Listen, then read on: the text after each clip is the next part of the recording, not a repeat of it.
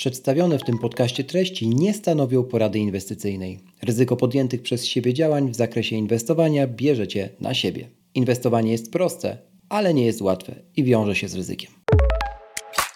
Tu Krzysztof Kołacz, a Ty słuchasz właśnie podcastu. Bo czemu nie? Usłyszysz w nim o technologiach, które nas otaczają i nas w tych technologiach zanurzonych. Sprawdzam, pytam i podpowiadam, jak korzystać z nich tak, aby to one służyły nam, a nie my im.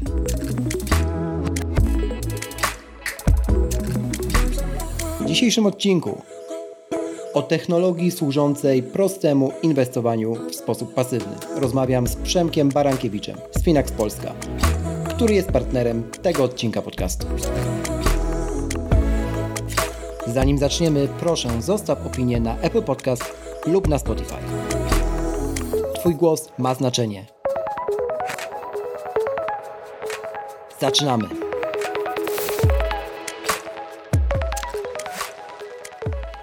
Mottem przewodnim tego podcastu, jak sami wiecie, od dłuższego czasu chciałbym powiedzieć, że od początku, ale to by było kłamstwo, więc trzymając się prawdy od dłuższego czasu, jest to, żeby pokazywać użyteczność, utylitarność technologii, czyli to, jak technologia służy nam, a nie my jej.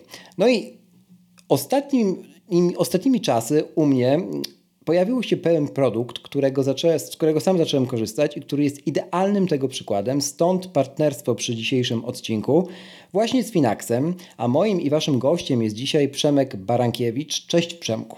Cześć, ahoj. Ahoj.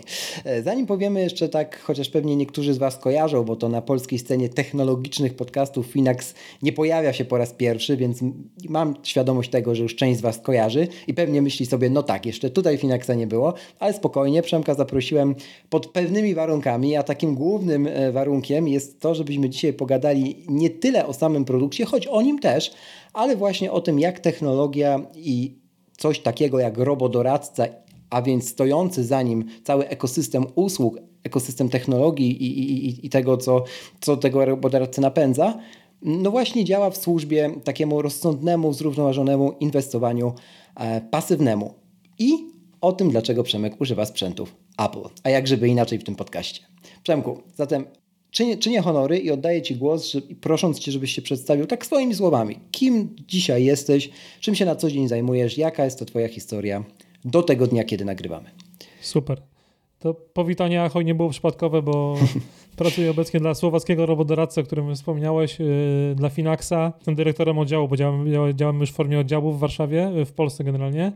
Yy, no i takim trochę ambasadorem, nie ukrywajmy, tego produktu, który dla wielu może się wydawać to bardzo egzotyczne, że, że z bliskiej, ale malutkiej Słowacji, z Zatatr pojawił się nagle na rynku polskim finansowym, który jest dość, dość, dość już z długą tradycją i dość y, ukształtowanymi gra, graczami, potężnymi graczami na tym rynku. Kilkanaście, kilkadziesiąt banków, kilkadziesiąt funduszy inwestycyjnych. No i tutaj taki mały gracz, nowy, janosikowe spojrzenie na rynek wnosi. Kieruję ty, ty, ty, tym oddziałem w Polsce. Wcześniej przez 20 lat byłem mocno związany z, z mediami. W sumie chyba dlatego mnie zatrudniono w, w Finaxie, bo wiedziano, że poprzez media jedynie ten pomysł może do, do Polaków dotrzeć.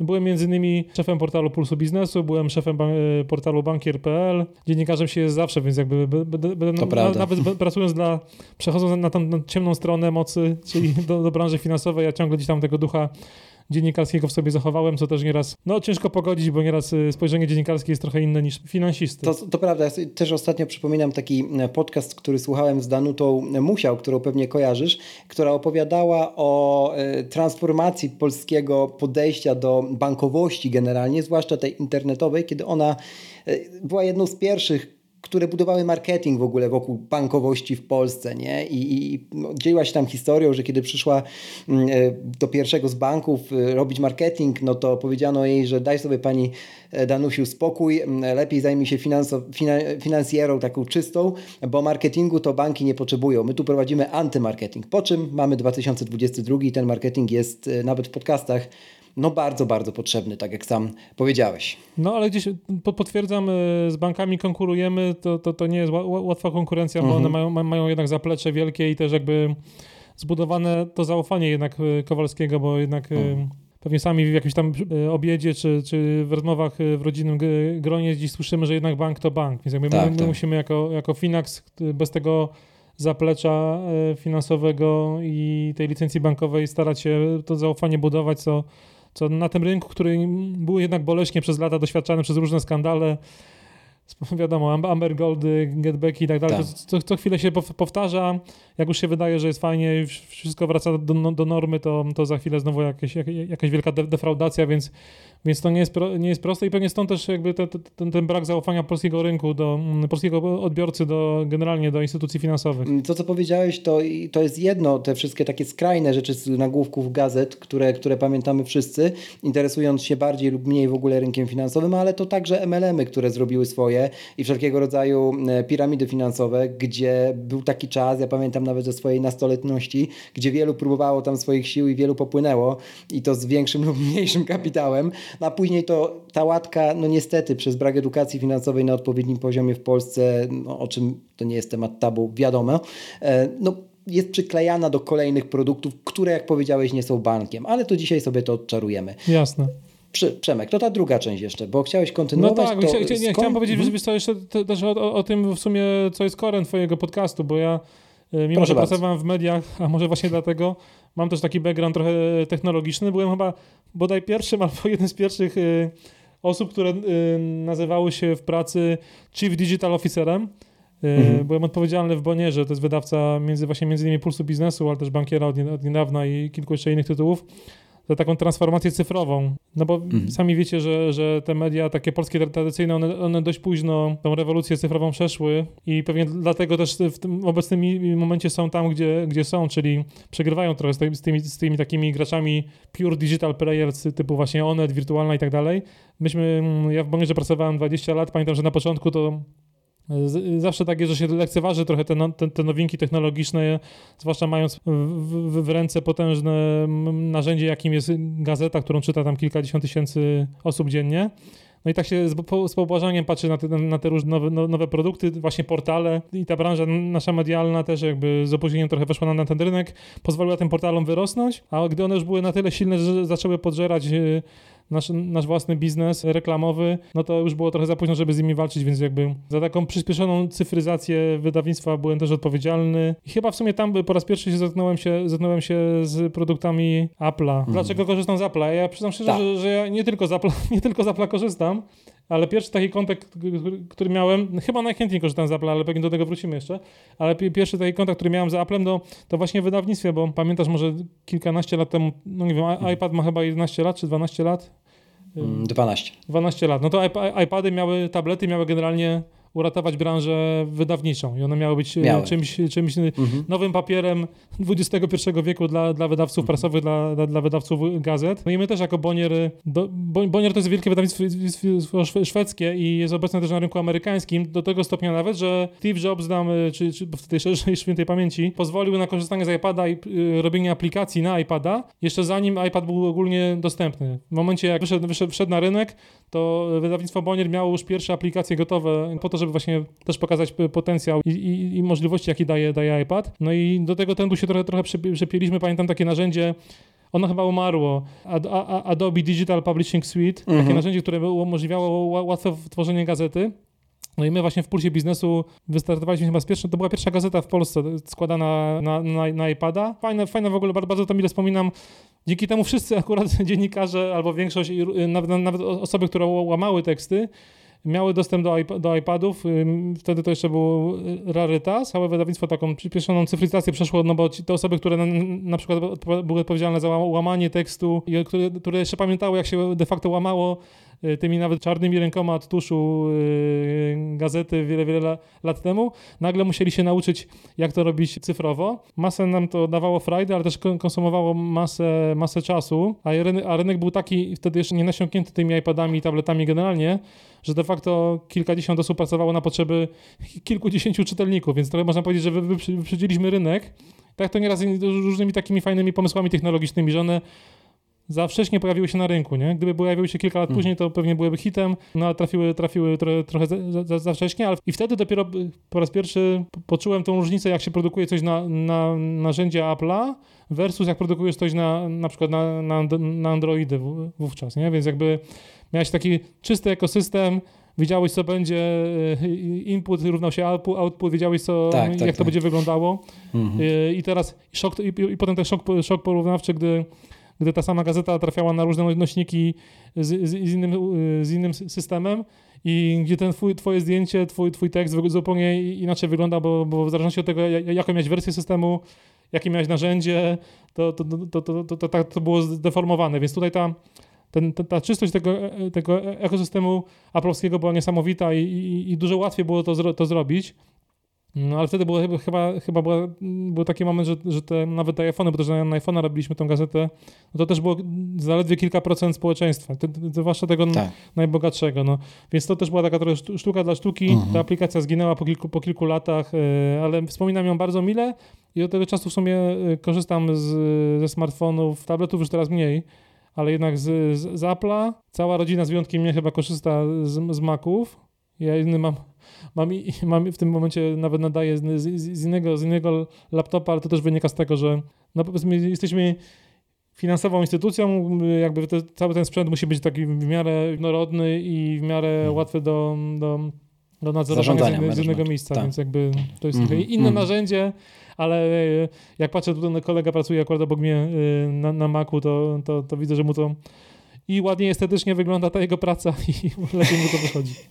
Ale wiesz, to jak wchodzi, wszedłeś mocno dosyć w polskie podcasty technologiczne, to ja myślę, że ta doktrynalizacja cię, dotknie i ciebie i pewnie całą firmę. To myślę, że wkrótce to przejdziecie na Maki. No, tak, no wiesz, co, z tak tymi cenami to jest różnie, tak? Bo, bo, bo, hmm. bo tutaj, tutaj pewnie zapytasz mnie, czy, czy na Macu się oszczędza. No, no powiedz. No pewnie no. ten jednorazowy wydatek na początku jest, jest wyższy. Pytanie, czy Mhm. Czy przypadkiem nie jest tak, że no nie wiem, moja córka ma, ma Maca chyba Airbooka z 7 lat już w tym momencie. No właśnie. I no, właśnie. no, no. Jest, jest normalnie, wiesz, i ja muszę wymieniać laptopy co, co, co, co chwilę, co chwilę, a ona ma cały czas tego, tego, tego, samego, więc, więc jakby no warto też w długim terminie analizować koszty, a nie, a nie, w, nie w krótkim.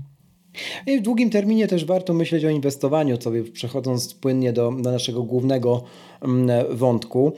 Tak jak e, niepopularna jest opinia, że Apple generalnie się bardziej opłaca dla większości osób, gdyby to dobrze policzyć i, i właśnie nałożyć na ten horyzont długoterminowy, tak i niepopularna jest e, opinia, że generalnie finanse osobiste mogą być e, proste. To nie znaczy łatwe, tak jak w inwestowaniu, cytując e, naszego znajomego wspólnego. O, no bo inwestowanie jest proste, ale, ale nie jest łatwe. Trzeba też uważać, bo wiąże się z ryzykiem, tak jak mówiłem na wstępie tego, tego odcinka. Teraz wydaje mi się, że jest dobry moment, żeby właśnie powiedzieć o Finaxie, który wszedł trochę cały na biało na ten nasz polski skostniały rynek, oferując inwestowanie pasywne, zaraz powiesz swoimi słowami a najprościej pewnie i najlepiej, e, co to jest i z czym się wiąże.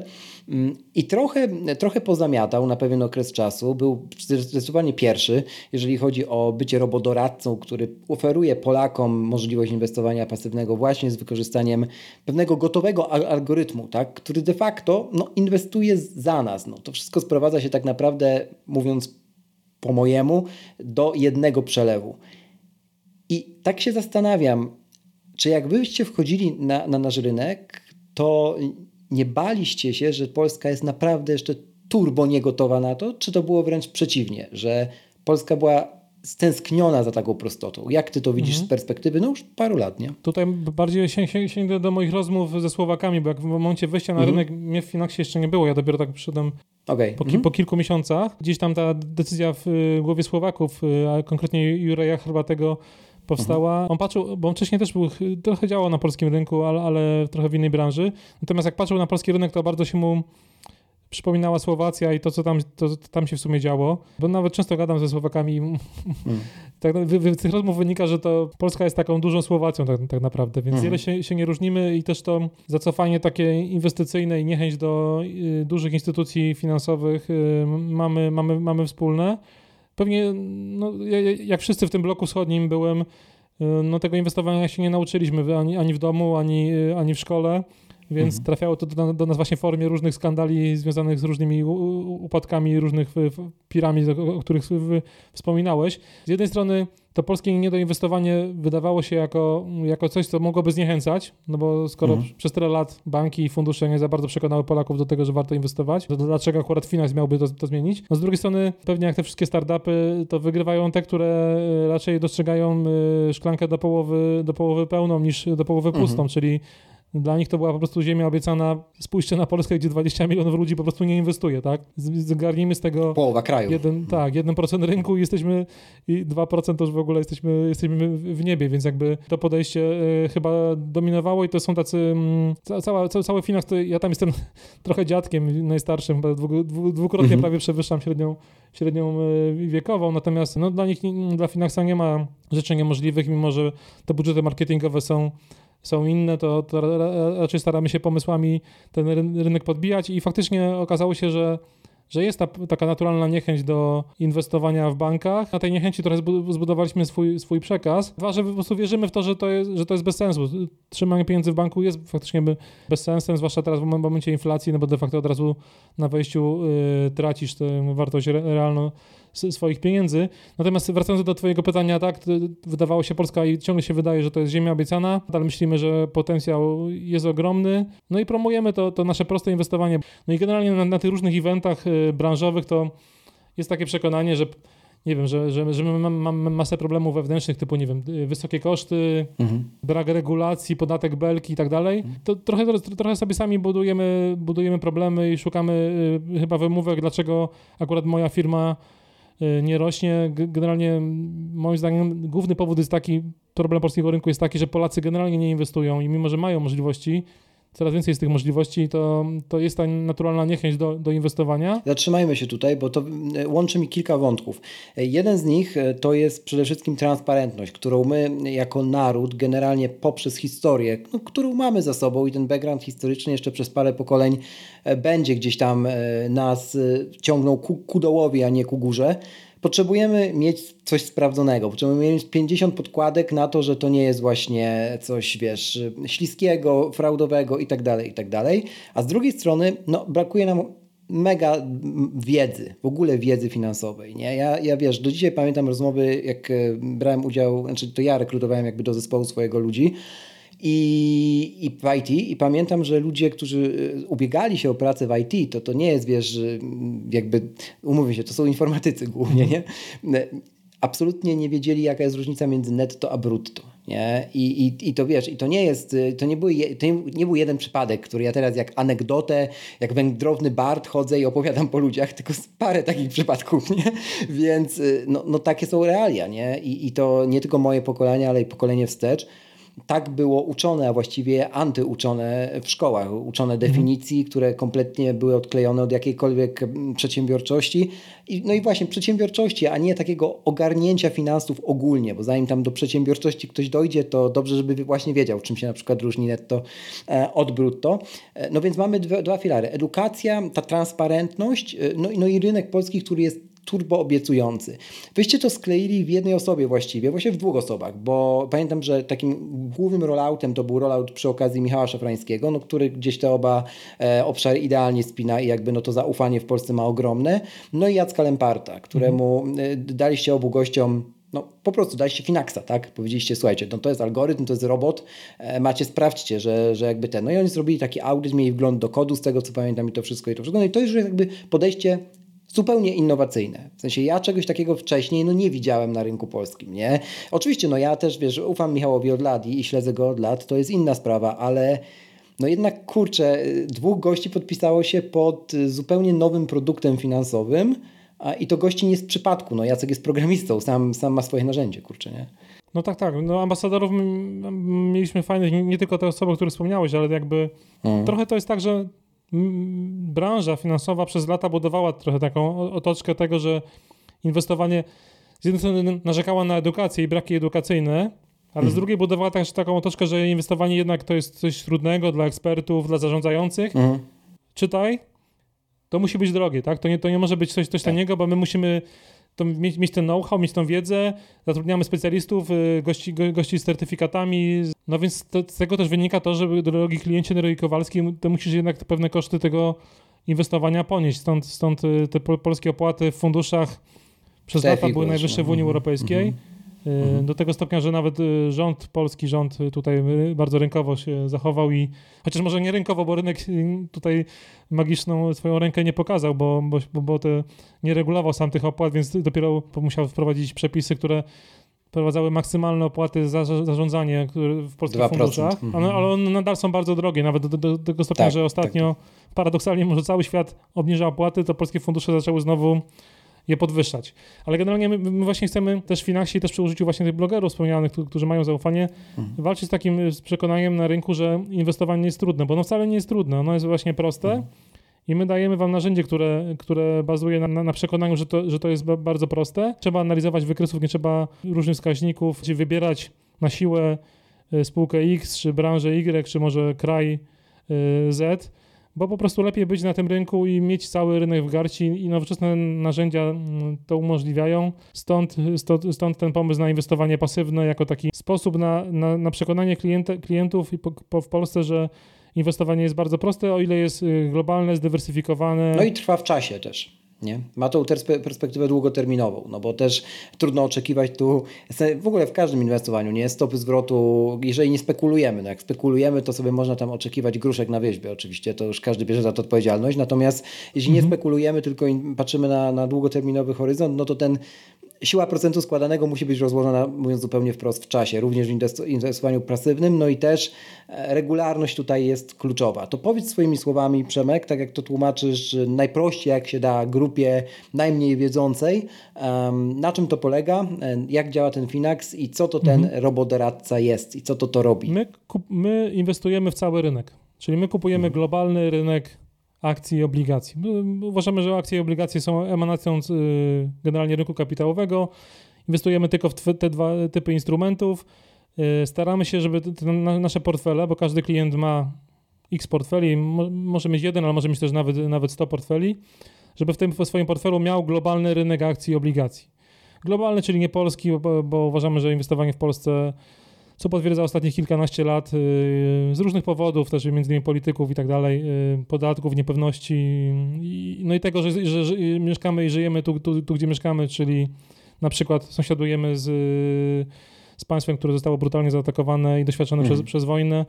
I, no i nieprędko się pewnie przeniesiemy w, w, w, inne, w inne miejsce że warto jednak z punktu widzenia Polaka inwestować globalnie, w sposób zdywersyfikowany, czyli nie wkładając wszystkich jaj do jednego koszyka, jakby tak obrazowo. Od lat jest na rynku narzędzie do takiego inwestowania. To są fundusze indeksowe ETF, czyli takie fundusze, które naśladują całe rynki, całe indeksy. W skrócie nie musisz kupować, e, nie wiem, Apple'a, Microsoft, Tesla i tak dalej, tylko, tylko kupujesz sobie jeden ETF, który zawiera w sobie 500 największych amerykańskich spółek i one są od razu odzwierciedlone u ciebie w, w, Twoim portfelu. System, logujesz się, mówisz jaki masz cel inwestycyjny, na ile to jest lat inwestycja. System, czyli ten, ten nasz algorytm podpowiada Ci konkretny, konkretny portfel, ale on się tylko tym różni, że jest różnica między udziałem akcji i obligacji, czyli jeżeli jest, powiedzmy, ma, jesteś bardzo tak młody jak Krzysiek i masz do emerytury jeszcze bardzo da, daleko, to, to możesz spokojnie zainwestować w coś bardziej ryzykownego, czyli na przykład na taki portfel 100% akcji, 0% obligacji. Jak jesteś blisko emerytury albo na przykład inwestujesz na przyszłość dziecka, a dziecko ma już 15 lat, no to coś bardziej bezpiecznego, czyli mhm. portfel, gdzie jest więcej obligacji, więcej akcji, ale za każdym z tych portfeli stoi, stoi 10 różnych ETF-ów. To są ETF-y na przykład na indeksy amerykańskie, na indeksy europejskie, na indeksy rynków wschodzących, na obligacje z rynków wschodzących. Mhm. Taka po prostu, tak jak powiedziałem, emanacja globalnego, globalnego układu sił. Najwięcej wiadomo z amerykańskich papierów, trochę mniej europejskich, mniej chińskich, więc jakby jest to, jest to takie w pigułce cały rynek kapitałowy, a ta pigułka jest na tyle mała, że wystarczy już nam 100 zł, y, żeby móc te twoje pieniądze podzielić na ten, ten, na ten cały globalny świat. Mhm. No i dzięki temu dostajesz tak naprawdę bardzo zdywersyfikowany portfel, czyli różnorodny. Przez to, że jest właśnie różnorodny, to, to te, te wahania są stosunkowo niewielkie, czyli to ryzyko inwestycji jest, jest mniejsze niż gdybyś wybrał konkretne akcje. No a stopę zwrotu co pokazuje, pokazuje matematyka, bo my też bazujemy, nie ukrywajmy, w tych naszych algorytmach na, na, na matematyce, statystyce, na danych historycznych. to takie inwestowanie czysto takie nudne, czyli kopiowanie tego, co, co, co daje rynek, daje w długim terminie, a tylko taki długi termin promujemy, dużo wyższe stopy zwrotu niż y, inwestowanie w wybrane spółki. Nawet jeśli to byłby Apple, no to, to, to, to, to te stopy są całkiem niezłe, no ale teraz sobie nawet spojrzałem dzisiaj, bo mamy dzisiaj taki ciężki dzień, bo wchodzimy, dzień. nagrywamy to, to w, w, rynku w, w, momencie, gdy amerykańska giełda po raz pierwszy od lat wchodzi w rynek y, niedźwiedzia, czyli w. No I patrzę mhm. na Apple, Apple już, już dawno jest w Bessie, bo od początku roku kurs spadł tak. akcji o 27%. Y, mhm. Te nasze portfele, powiedzmy, od początku roku się zmniejszyły tam ciągle jeszcze w sposób jednocyfrowy, mimo że ten okres jest teraz ciężki. Więc to pokazuje też jakby y, to potęgę, potęgę dywersyfikacji, to ograniczanie ryzyka, że to na, naprawdę w długim terminie daje lepsze stopy zwrotu. No i to jest to inwestowanie pasywne, tak? Ono jest nudne, to nie jest takie sexy inwestowanie, że możesz pójść mhm. do, do, dziewczyny i się pochwalić, że kupiłem dzisiaj akcję Tesli i będę mhm. razem z Elonem Maskiem podbijał świat, y, bo ono jest nudne, ono jest, jest dla cierpliwych, a nie dla tych, którzy lubią emocje ale właśnie odcina emocje, bo moim zdaniem to, co, jest najgorsze na rynku, to właśnie jest, są emocje i to inwestowanie pasywne odcina. No właśnie, to przy, przyczep, przyczepię się ich, bo to, co wyróżnia w moim jakby odczuciu też Finaxa, który też swoje koszty ma, o nich jeszcze powiemy i o ofercie dla, dla słuchaczy moich na, na końcu tego odcinka, no ale jasne, no jakby jesteście biznesem, biznes musi zarabiać, to jest jasne i tutaj zupełnie wprost mówiąc Finax też swoje opłaty pobiera. Nie są to opłaty najtańsze na rynku, etc., etc., ale to myślę, że nie trzeba nikomu tłumaczyć, bo tak jakby płacimy też za wygodę, płacimy za to zdjęcie z nas tego balastu, o, że my właśnie nie musimy się znać na wykresach świecowych, że my nie musimy nawet na prostej analizie technicznej się znać, po prostu e, odzwierciedlamy indeks, inwestujemy w to, jak się ten indeks zachowuje. Jeżeli jakaś spółka wypada z tego indeksu, to my mamy świadomość, że tam jest zawsze 500 tych spółek top, a już sam indeks to reguluje co wśród tych 500 jest, chociażby tak z prozaicznego, najprostszego punktu, punktu widzenia, przynajmniej dla mnie. No i tak powiedziałem wcześniej, to się może sprowadzić do jednego, e, jednego przelewu. Oczywiście w wysokości, którą my akceptujemy, która jest zgodna gdzieś tam z naszym budżetem domowym, no bo też, no, jeżeli nie mamy nadwyżek finansowych, no trudno, żebyśmy inwestowali, nie? To to jest inna sprawa, o której się w Polsce nie mówi, nie? W sensie, że no ludzie bardzo często mylą inwestowanie z zarabianiem pieniędzy. Tak, inwestowanie też... w ogóle, wiesz, w Polsce, i to jest chyba błąd nawet typowy dziennikarski, to nawet u, wielu szacownych autorów widzę, że na przykład tak. mylą inwestowanie z oszczędzaniem. To są zupełnie dwa inne, dwa tak. inne procesy. Tak. Yy, wiadomo, że bez, bez, oszczędzania nie byłoby inwestowania, ale to zupełnie, zupełnie coś innego. I my... A bez zarabiania nie byłoby jednego i drugiego. Właśnie. I teraz wrócę do tego, czym może się Finax różni i też co tkwi u, przyczyn sukcesu Finaxa w Polsce. No bo w sumie mhm. możemy mówić o sukcesie, skoro mamy jako nowy gracz już 10 y, tysięcy klientów, ale to, co my mhm. robimy innego w edukacji, to jest to, że my traktujemy to inwestowanie jako taki, taką wisienkę na torcie, taki ostatni element całego cyklu, mhm.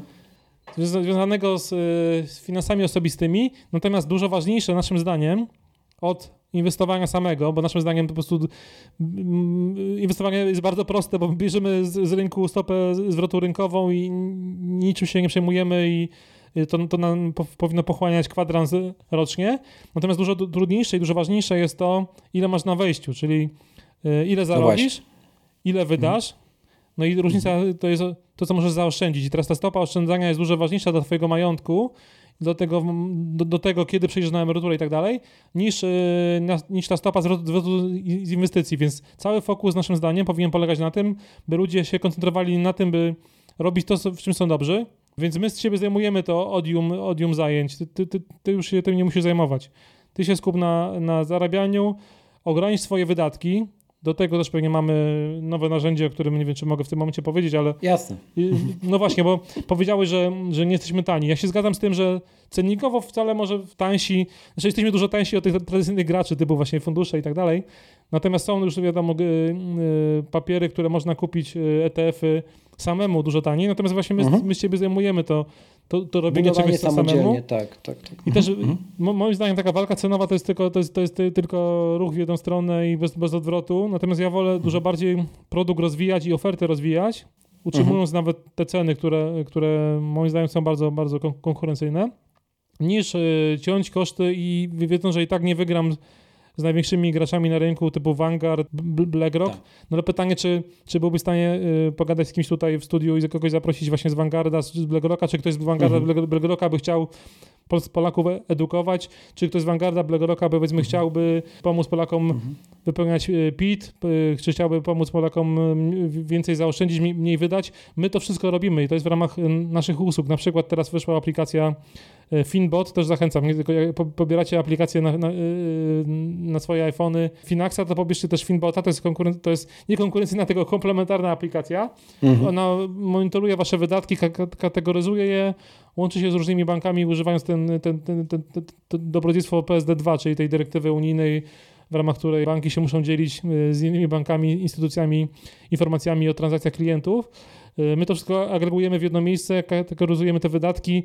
Możecie na przykład porównać swoje wydatki, czy wydajecie tyle samo na przykład na kawę, co średniej wielkości rodzina w waszym mieście i tak dalej, więc to jest bardzo, bardzo, bardzo, bardzo ciekawe i też wiele uczy nas o, o sobie i pozwala trzymać te nasze wydatki. Znaczy ja powiem tak, wiesz, bo ja, ja też budżetuję jakby się od 8 lat już w Excelu, e, w prostym arkuszu Excela, no ale Excel nie daje mi wglądu do danych historycznych z mojego województwa czy tam e, kraju, nie? No to to jest to, co ty mówisz. Oczywiście ja też zachęcam ze swojej strony do sprawdzenia Finbota i dodawania Wam feedbacku, informacji zwrotnej, bo ten produkt jest cały czas rozwijany. Też mhm. się spotykam, że trochę mu tam jeszcze brakuje. No to właśnie, jak widzicie czego brakuje, to odezwijcie się do Przemka. Przemka Dokładnie. nie jest trudno znaleźć w jakichkolwiek social mediach i dajcie, dajcie wkład Finaxowi, bo no, wtedy on wie jak iść, którą drogą iść, nie? To tak od siebie dodam, bo wiesz, tam nie, jako super, człowiek bo, będę wdzięczny, IT wyrosły doceniam tak. feedback. Nie, bo my też właśnie w sumie tak to rozwijamy te produkty. To też nie było tak, że jak Finas wchodził na rynek, to też nie był produktem skończonym, on tak. ciągle jest rozwijany tak. i, i wydaje mi się, że ta nasza relacja z klientem y, jest, jest tak na tyle bliska, że my to nam w ogóle pozwala nieraz przez różne cięższe okresy przejść. Niepewności mm. też tak. je pokonać, bo, bo jesteśmy bardzo szczerzy, transparentni jak coś nam nie wychodzi, to też mówimy, jak coś wychodzi, to, to, to, to, to, mówimy i, i, tą komunikację mamy, mamy w miarę spójną, więc jakby bez klientów, bez waszego feedbacku, no, no nie, byłoby, nie byłoby Finaxa, więc bardzo, bardzo was, was o to proszę, nawet o, o, takie słowa krytyczne, bo one też budują dużo więcej niż, niż taka, takie Jasne. klepanie po, po plecach, a my będziemy się starali ten produkt rozwijać. Pewnie będziemy się też starali zjeżdżać z ceną, bo, bo, ta, bo ta cena, ta, no, no, no trendy są takie w branży, że ceny raczej spadają tych usług wraz mhm. z, z, technologią. Z, z, mhm. do, to, to, jest jakby do, dobrodziejstwo tej technologii i tego, że, mm, że wiele rzeczy można zrobić taniej, łatwiej. My też możemy kupować taniej te ETF-y y, dzięki temu, że ktoś inny tam gdzieś rozwija technologię, więc tutaj obiecuję, że te, mm, te opłaty też będą malały wraz z, z, jakby z wzrostem aktywów, którymi zarządzamy. W tym momencie mamy w Polsce blisko 300 milionów złotych y, aktywów. De facto mhm to, że my tak dbamy o to, żeby być rentownym, bo my też chyba będziemy pierwszym, albo w tym momencie nawet mówię, mówię te słowa, jesteśmy pierwszym rentownym robodoradcą na świecie, no, to nam daje pewną niezależność od, od różnych grup wpływu, nacisku, do, różnych grup finansowych, Jasne. bo za mhm. każdym dużym robodoradcą to tak naprawdę stoi jakiś duży bank. I teraz mhm. y, sami sobie na takie pytanie odpowiecie, czy, czy taki bank, y, czy duży fundusz oferując na przykład y, portfele Robo, bo też często już się mhm. spotykam w tym, że nazywają to mm, Robo, no i, no i w sumie jest, jest to jakiś element robodoradztwa, natomiast w środku sobie y, do, do, doczytacie, że to są fundusze na przykład tego samego mm, to, towarzystwa, albo na przykład te mhm. opłaty są niskie w ramach tego produktu, ale gdzie indziej cię skasują jako klienta, bo wiedzą, że gdzie indziej na innym etapie y, przygody z, z daną grupą finansową, y, ty wydasz coś więcej, kupisz kredyt hipoteczny i, i, i, tak dalej, więc nie masz takiej gwarancji do końca, że w długim terminie ta usługa, którą do, dostajesz, mhm. ona jest typowo niezależna. W Polsce się trochę mniej patrzy na, chyba na wyniki, a więcej na, na to, jak się fajnie sprzedajesz w mediach i, i, i jaką kolejną rundę mhm. finansowania udało mhm. ci się mhm. domknąć, y, po, po, po oczywiście lepszej wycenie, niż na wyniki faktycznie tych, tych, tych startupów. I to, to ja, ja, przez kilka lat zanim do, do Finaxa dołączyłem, to pomagałem kilku startupom w Polsce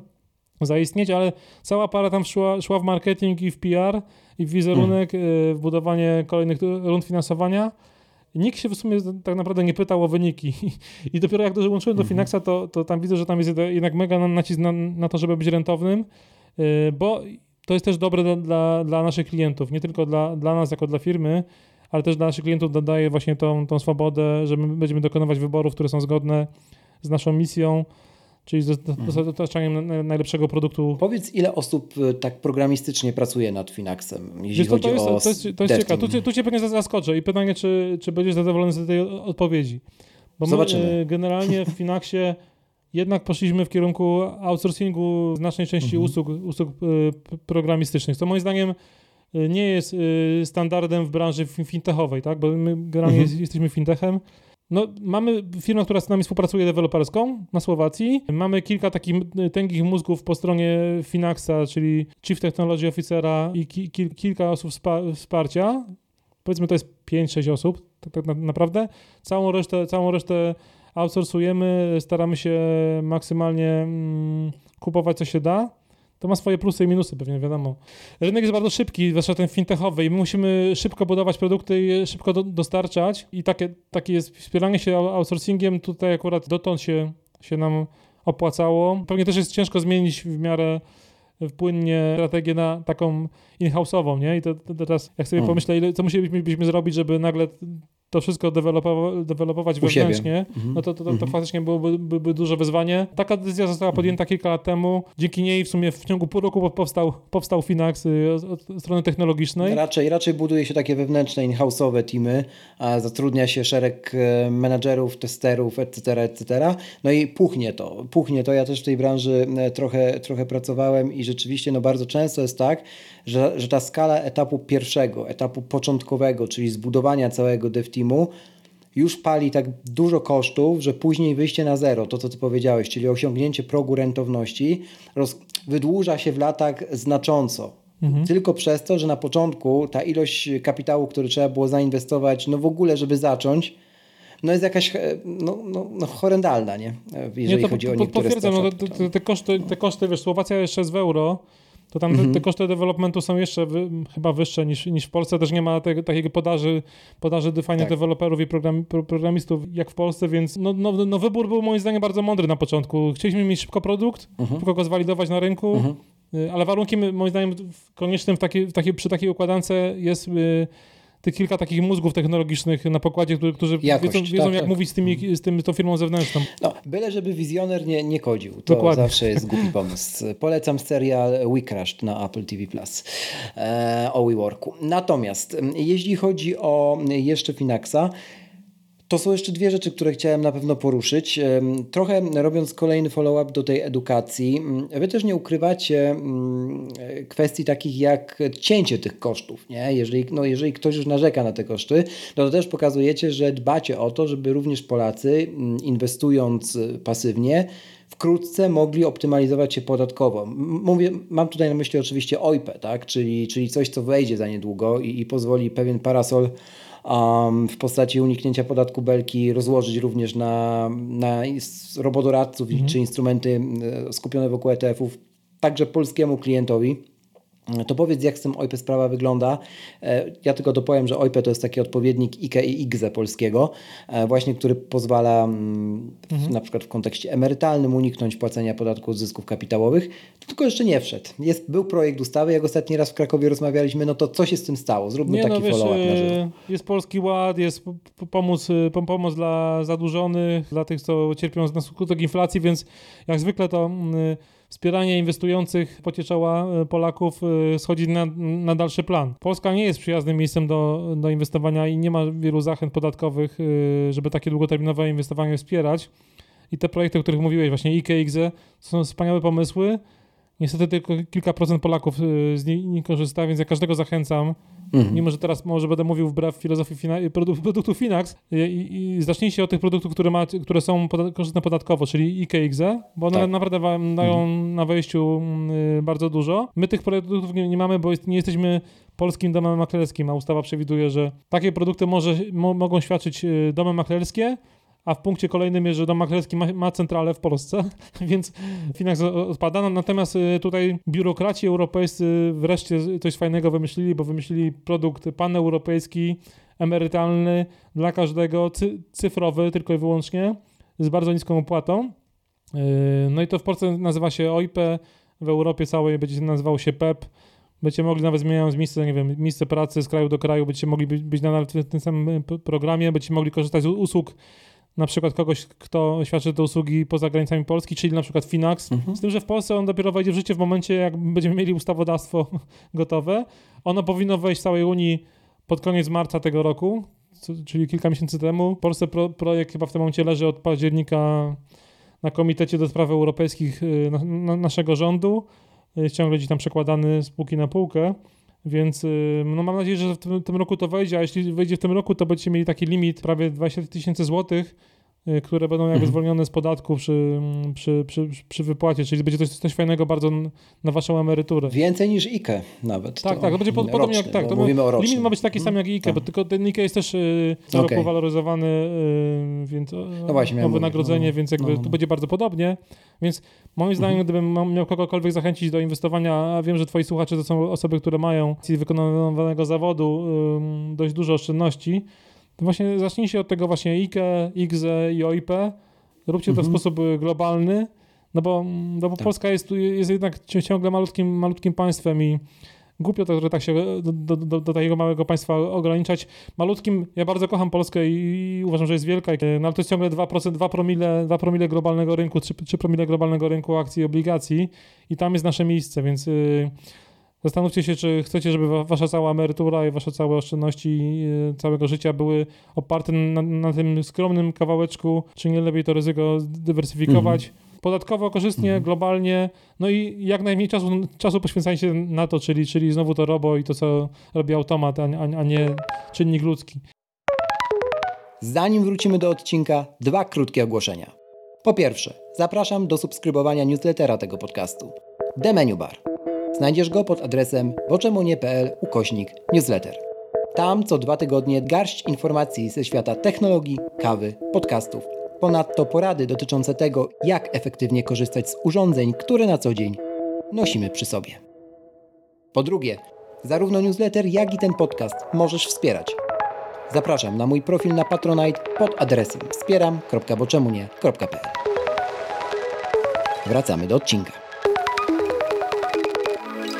No jasne, no, ch ch chyba, że chcecie, no to można oczywiście samemu sobie bez problemu y, kupować jakieś tam ETF-y, zbudować sobie swój portfel. Tak, tak, no nie, to jest wiesz, Znowu, dla no to pytanie, tak. jak się czujecie, jak, jak, bo to każdy musi zważyć na początku ten swój próg, y, po pierwsze wiedzy, ja to zawsze mówię, że zacząć od wiedzy, bo najlepszą inwestycją na początku, oczywiście to też nie jest tak, że zwlekanie z, z, rozpoczęciem inwestowania w nieskończoność jest najlepszą możliwą strategią. Powiedziałbym, że jest nawet najgorszą, co Warren Buffett y, pytany o, wiadomo, już mówił, że i tak zaczął późno, a przypomnijmy, że zaczął jako nastolatek inwestowanie, więc, y, więc nie. Natomiast zdobycie podstawowej jakiejś takiej wiedzy, no daje po prostu z tyłu głowy poczucie, że wy wiecie o czym mowa.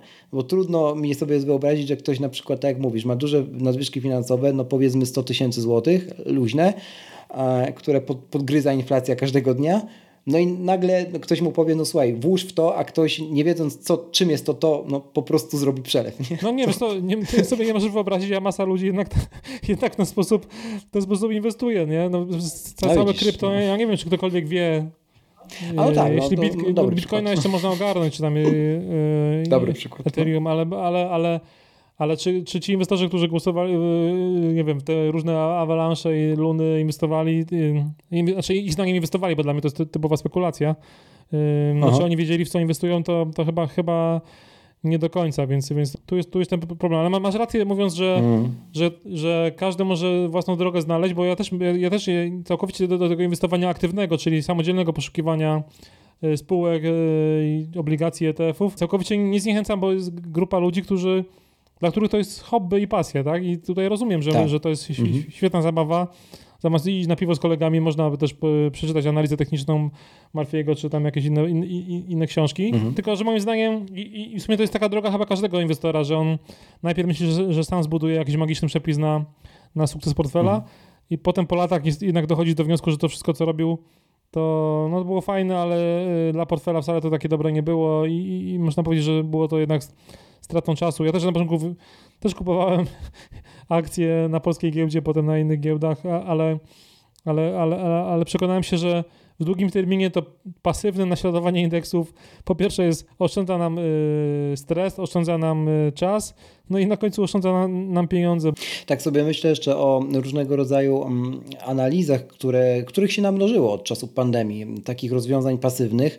E, no, mamy chociażby Atlas Pasywnego Inwestora, mhm. no, najnowszy produkt, który jest kapitalnie zbudowany, to, to fakt, natomiast też, który nie generalizuje, że coś jest najlepsze, nie? że coś jest jedyne, tylko też no, porusza kwestie robotodawców, między innymi Finaxa, omawia plusy, minusy, no i właśnie to jest ta taka potrzeba trochę mm, edukowania w taki świadomy sposób, że pokaże, pokazujemy jakie są karty, pokazujemy jakie są instrumenty finansowe, próbujemy dać wiedzę konieczną do ich zrozumienia, no ale na końcu no, przestrzegamy przed tym, żeby ktoś kopiował plan A, B, C, D, mm. nie wierząc, że on mu da e, wyniki dla, dla wiesz, twórcy tego planu. No, to każdy jest inny.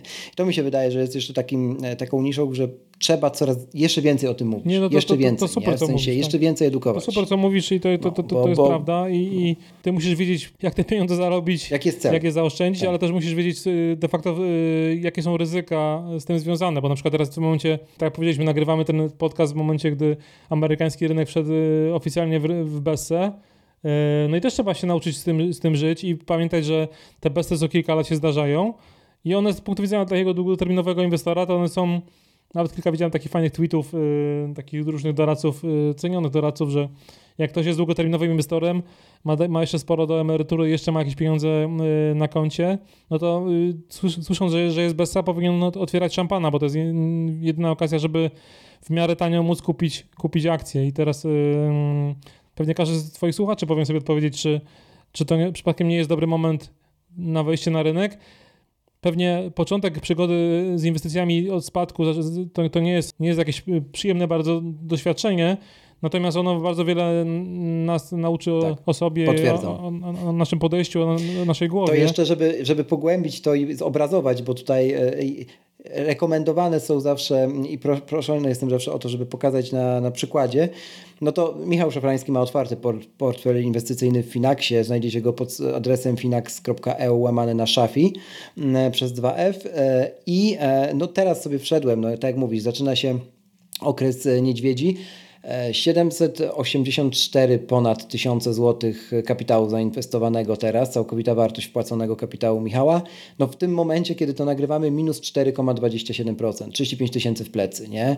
No i wiesz, no gdyby, gdyby Michał patrzył krótkoterminowo, a wielu inwestorów tak patrzy, mm, no to mógłby uciekać, nie? Co już zresztą zrobił raz. No, to jest historia nie na ten podcast, ale mhm. no Michał ma taką właśnie przeprawę i naukę rozpoznawania swoich emocji. Kiedy wyszedł z rynku, myśląc, że to już jest pewien koniec i czas wyprowadzić kapitał, potem się okazało, że no nie, tak nie było. Nie? Dokładnie, no i teraz Więc, nawet w lutym y, no. zwiększył, po wybuchu wojny zaraz w Ukrainie, zwiększył te swoje wpłaty. Jednorazowo wpłacił kilkaset tysięcy złotych do Finaxa i zwiększył comiesięczne wpłaty, bo on też regularnie inwestuje. Tak. I też warto powiedzieć o tym, że to regularne inwestowanie jest takim lekiem, lekiem trochę na tą zmienność indeksów, bo jak kupujesz sobie regularnie za tą samą kwotę jakieś akcje i obligacje, to de facto kupujesz je po średnim kursie w danym okresie i to jest... Y, y, no jest taki lek na, na, to, że trafisz akurat jak się boisz nieraz, bo niektórzy się boją, że trafią w, w, w szczyt I co wtedy?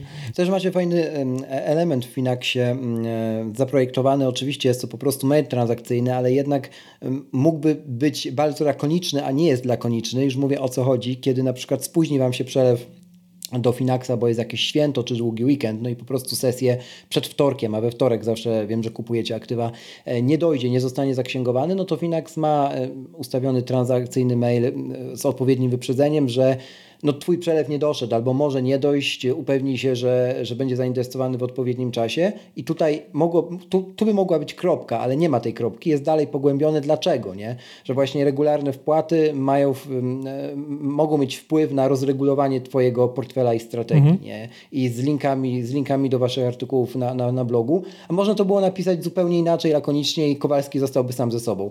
Także no, ja na przykład doceniam taką dbałość o, o szczegóły, no bo to jest Super. taka konsekwencja w tym edukowaniu. Super, dzięki. Zachęcam, y, jak ktoś jeszcze inny docenia, mamy fajny kanał na YouTubie i tam mamy już ponad 100 filmów edukacyjnych, właściwie już o, o wszystkim, więc, więc polecam.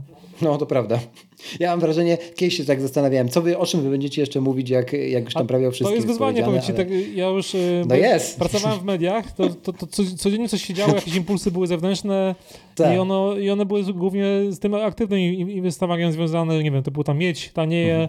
Ropa drożeje no, i tak dalej. No, no. Y, a tutaj masz jednak ten, ten sam komunikat, który musisz y, uparcie tak. Y, przekazywać długoterminowo, spokojnie, bez emocji, cierpliwie. I to jest, to jest trudne. Nie ukrywam, że to jest tworzenie czegoś nowego.